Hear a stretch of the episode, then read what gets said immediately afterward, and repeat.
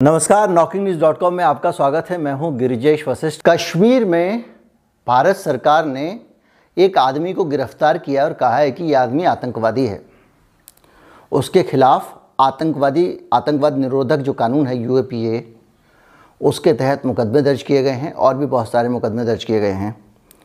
सरकार कह रही है कि ये आतंकवादी है, ये देश विरोधी, देशद्रोही गतिविधियों में शामिल है, लेकिन दुनिया इसे मानने को तैयार नहीं है।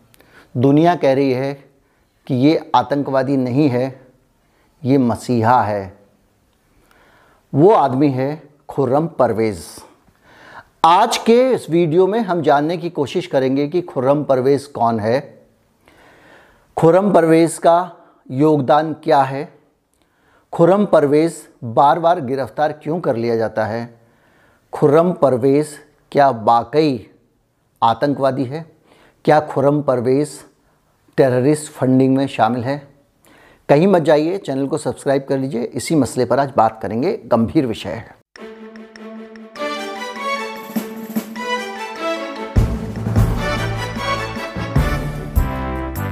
खुर्रम परवेज़ को उनके घर से पुलिस उठाकर ले गई और कहा गया कि उनसे पूछताछ करनी है।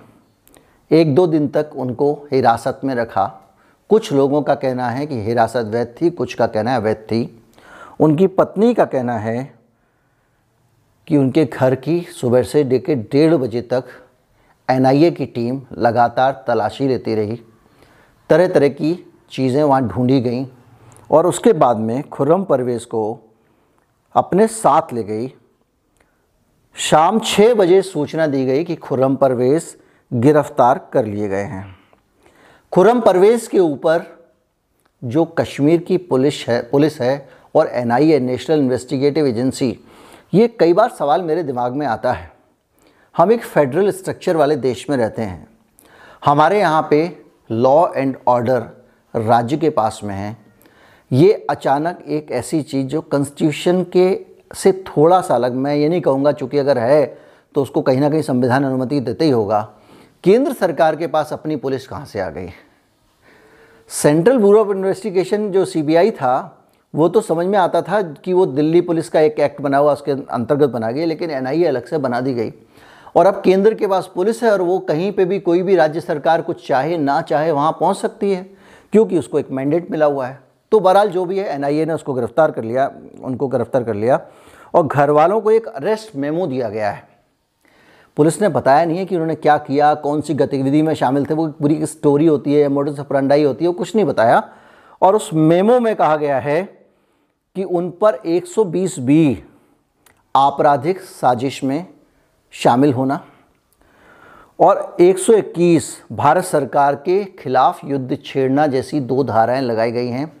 यूएपीए के अंदर गिरफ़्तार किया गया और उसको ड्राकोनियन लॉ भी लॉ भी कहा जाता है मानवाधिकार वादियों की दुनिया में। क्योंकि ये अच्छा कानून नहीं माना जाता है, जो नागरिकों के अधिकार है, उनके खिलाफ है। उनके लिए यूएपीए की धारा सत्रह के तहत आतंकवादी गतिविधियों के लिए फंड जुटाने का आरोप लगाया गया है। धारा 18 में साजिश रचने का आरोप लगाया है। 18 में आतंकवादी गतिविधियों के लिए लोगों को तैयार करना, रिक्रूट करना ऐसा आरोप लगाया गया और धारा 40 के अंतर्गत आतंकवादी संगठनों के लिए फंड चटाने का आरोप लगाया गया है। खुर्रम की गिरफ्तारी नई नहीं है, उनको गाहे बगाहे गिरफ़्तार कर लिया जाता है। खुर्रम कौन है, जब मैं ये बताऊँगा तो आपको समझ में आएगा कि वो बार बार गिरफ़्तार क्यों किए जाते हैं।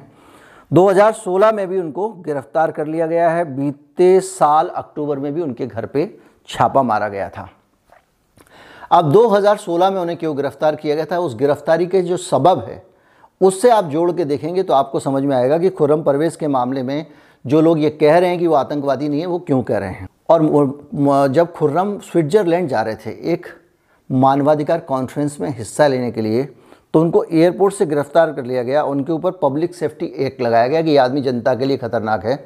और उस वक़्त उसको जाके वहाँ पे भाषण देना था। संयुक्त राष्ट्र मानवाधिकार परिषद के सेशन में भाग लेने के लिए वो जेनेवा जा रहे थे, स्विट्ज़रलैंड की राजधानी।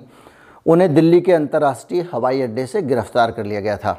तो अब आप बताइए, संयुक्त राष्ट्र मानवाधिकार एजेंसी के किसी फ़ंक्शन में एक आदमी जा रहा है, उसको आपने गिरफ़्तार कर लिया, उसके बाद आतंक आतंक के आरोप लगा दिए।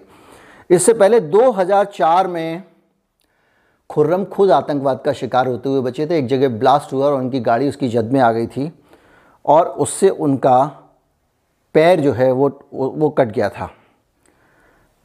इसके अलावा उनके साथ के जो लोग थे, उनकी मौत हो गई थी। अब सवाल इस बात का है कि खुर्रम मानव को वहाँ पे इतनी ज...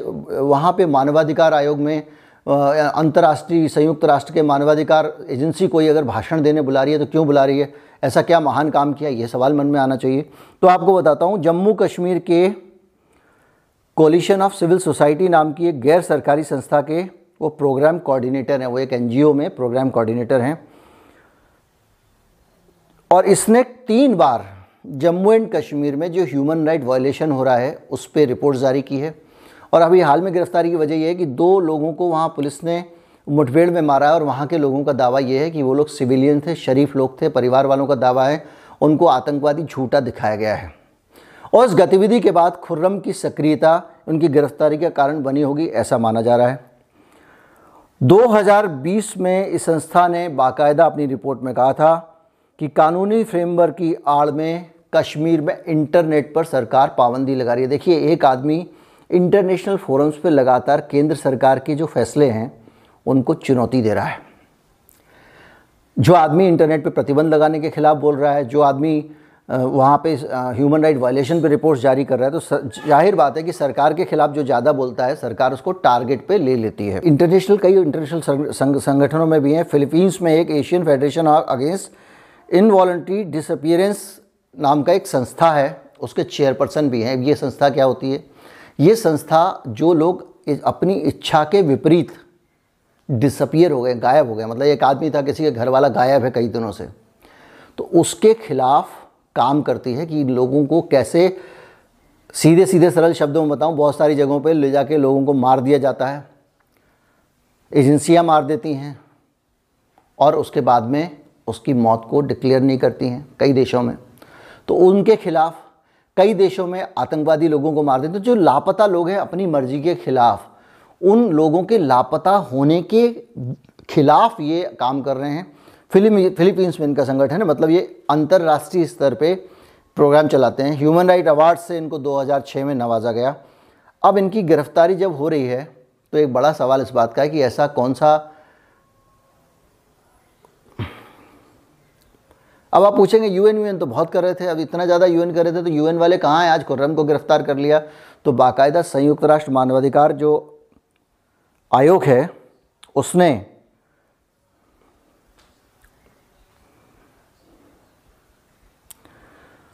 खुर्रम की गिरफ्तारी की व्यापक निंदा हो रही है। कई कश्मीर के कई संगठनों ने अलग अलग जगहों, कोई बीबीसी को, कोई सीएनएन को इंटरव्यू दे रहा है, उसमें बहुत सारी बात की गई है।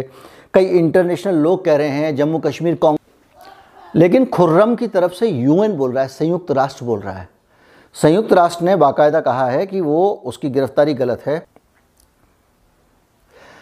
संयुक्त राष्ट्र ने बाकायदा खुर्रम की गिरफ्तारी पर चिंता जताई है। अब संयुक्त राष्ट्र बीच में बोल पड़ा है, अगर आप सोच रहे होंगे कि संयुक्त राष्ट्र क्यों नहीं बोल रहा है, और उसने कहा कि वो एक मानवाधिकार कार्यकर्ता हैं, उनको गलत तरीके से आपने गिरफ़्तार किया है, छोड़िए।